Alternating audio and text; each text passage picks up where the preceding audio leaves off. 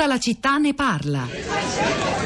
Polemiche ma anche plausi per l'iniziativa dell'assessora Tiziana Agostini che ha aperto la piscina della Bissuola alle donne musulmane, vietando invece l'ingresso agli uomini. Per la prima volta le donne di fede islamica hanno potuto nuotare nella piscina che è rimasta aperta dalle 9 alle 10.30 per permettere loro di fare il bagno indisturbate e lontane dagli sguardi maschili. C'è infatti anche chi si è commossa mettendo i piedi in acqua per la prima volta. Quello di domenica è stato solo il primo dei tre appuntamenti pensati dal Comune e dall'UISP, Unione Italiana Sport per Tutti, per facilitare l'integrazione delle donne di altre culture. Tiziana Agostini, ideatrice del progetto, pensa di farlo diventare un appuntamento fisso della domenica mattina. Per molte delle donne arrivate ieri in piscina si trattava di imparare a nuotare e nessuna ha usato il burkini.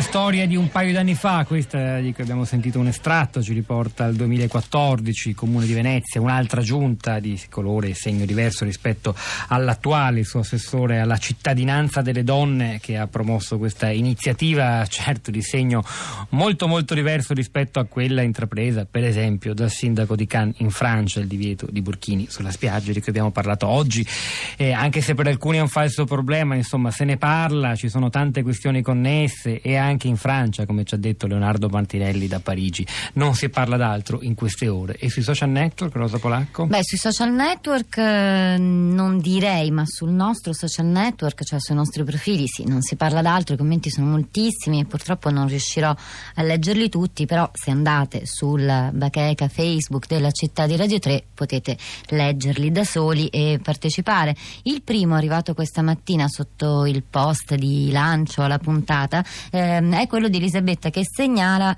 che il Burkini è in vendita online anche in Italia ed è interessante andare a leggere la traduzione un po' insomma arrabattata come, come spesso le traduzioni online ma insomma interessante. Ehm, Feliciana scrive non mi piace vietare esclude sempre la volontà di capire le ragioni dell'altro. Nessuna società si è evoluta con le forme delle regole rigide. Alle donne vorrei ricordare che la crescita della coscienza dei diritti è sempre un fenomeno che muove dalle protagoniste la crociata che si sta muovendo sul tema ci porta indietro nel tempo.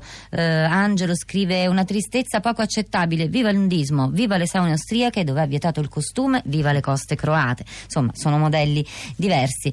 Massimo scrive, ma insomma basta, se è legittimo difendere il nudismo non vedo perché non farlo anche per questo. Certo, fare il bagno nudi è sicuramente più comodo che farlo vestiti, ma vederlo come uno scontro di civiltà è del tutto fuori luogo e dimostra che stiamo grattando il fondo del barile.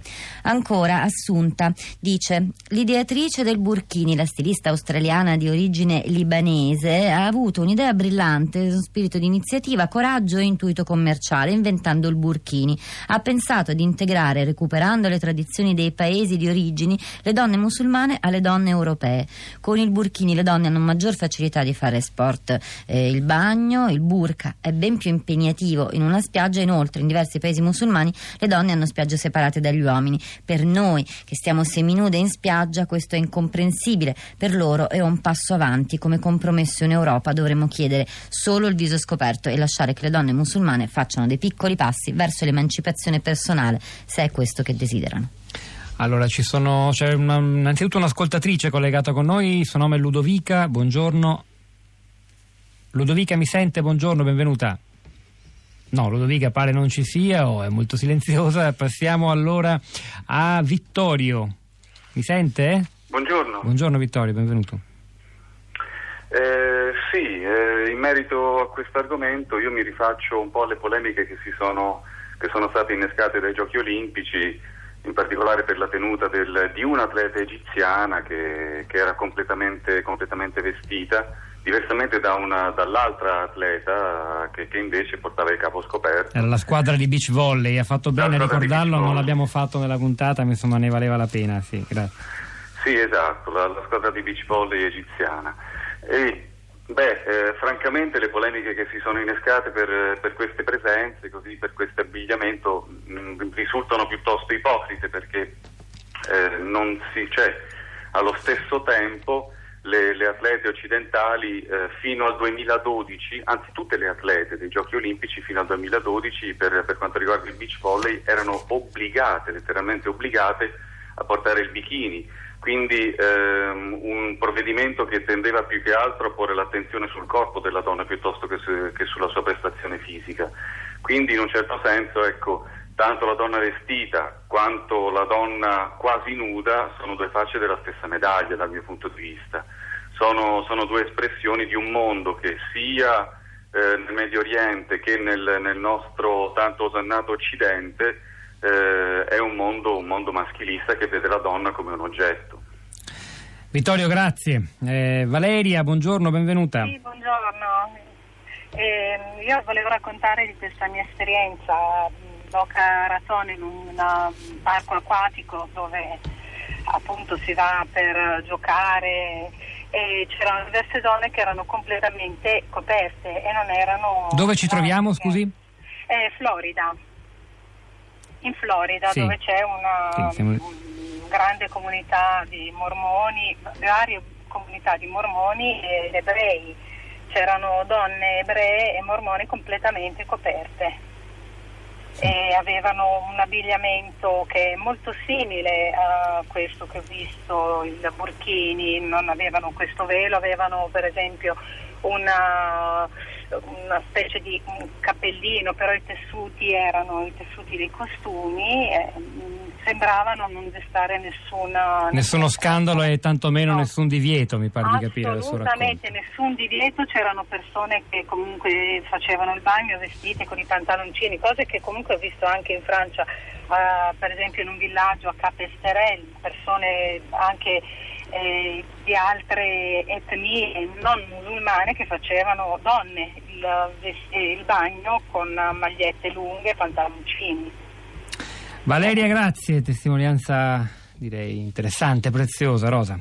Allora, ancora su, mm, su, Facebook c'è mm, Sabrina che chiede: è a Trieste o a Gorizia che esiste una spiaggia in cui uomini e donne sono separate? Mi sembra di ricordare che il comune voleva abolirla e che gli abitanti non hanno voluto. È Trieste, è uno stabilimento storico famoso, si chiama La Lanterna e proprio qualche giorno fa ne parlava Pietro Spirito su Repubblica. C'erano diverse foto, poi le cerchiamo e le, le pubblichiamo sul, sul sito e sul nostro profilo Facebook. Ma la storia della lanterna, la storia di Trieste è una storia completamente diversa da quella di cui stiamo parlando. Comunque Sabrina continua e scrive: Se si vede il viso, io non ho niente in contrario al burkini se indossato di propria volontà. Chi viene da noi deve rispettare le nostre leggi e non credo che fare il bagno vestiti sia vietato. Quando gli italiani migravano, e ancora lo fanno, mantenevano i loro usi e costumi, restavano cattolici, continuavano a mangiare pasta, polenta, polpette, ragù. Le vecchie tenevano il fazzoletto in testa, organizzavano le processioni in parrocchia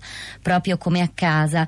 Um, Christian scrive: Il burkini, trasformazione di bikini, è come la bistecca vegana, un neologismo che trasforma, o meglio, traspone nel termine di una cultura l'ideologia di un'altra cultura.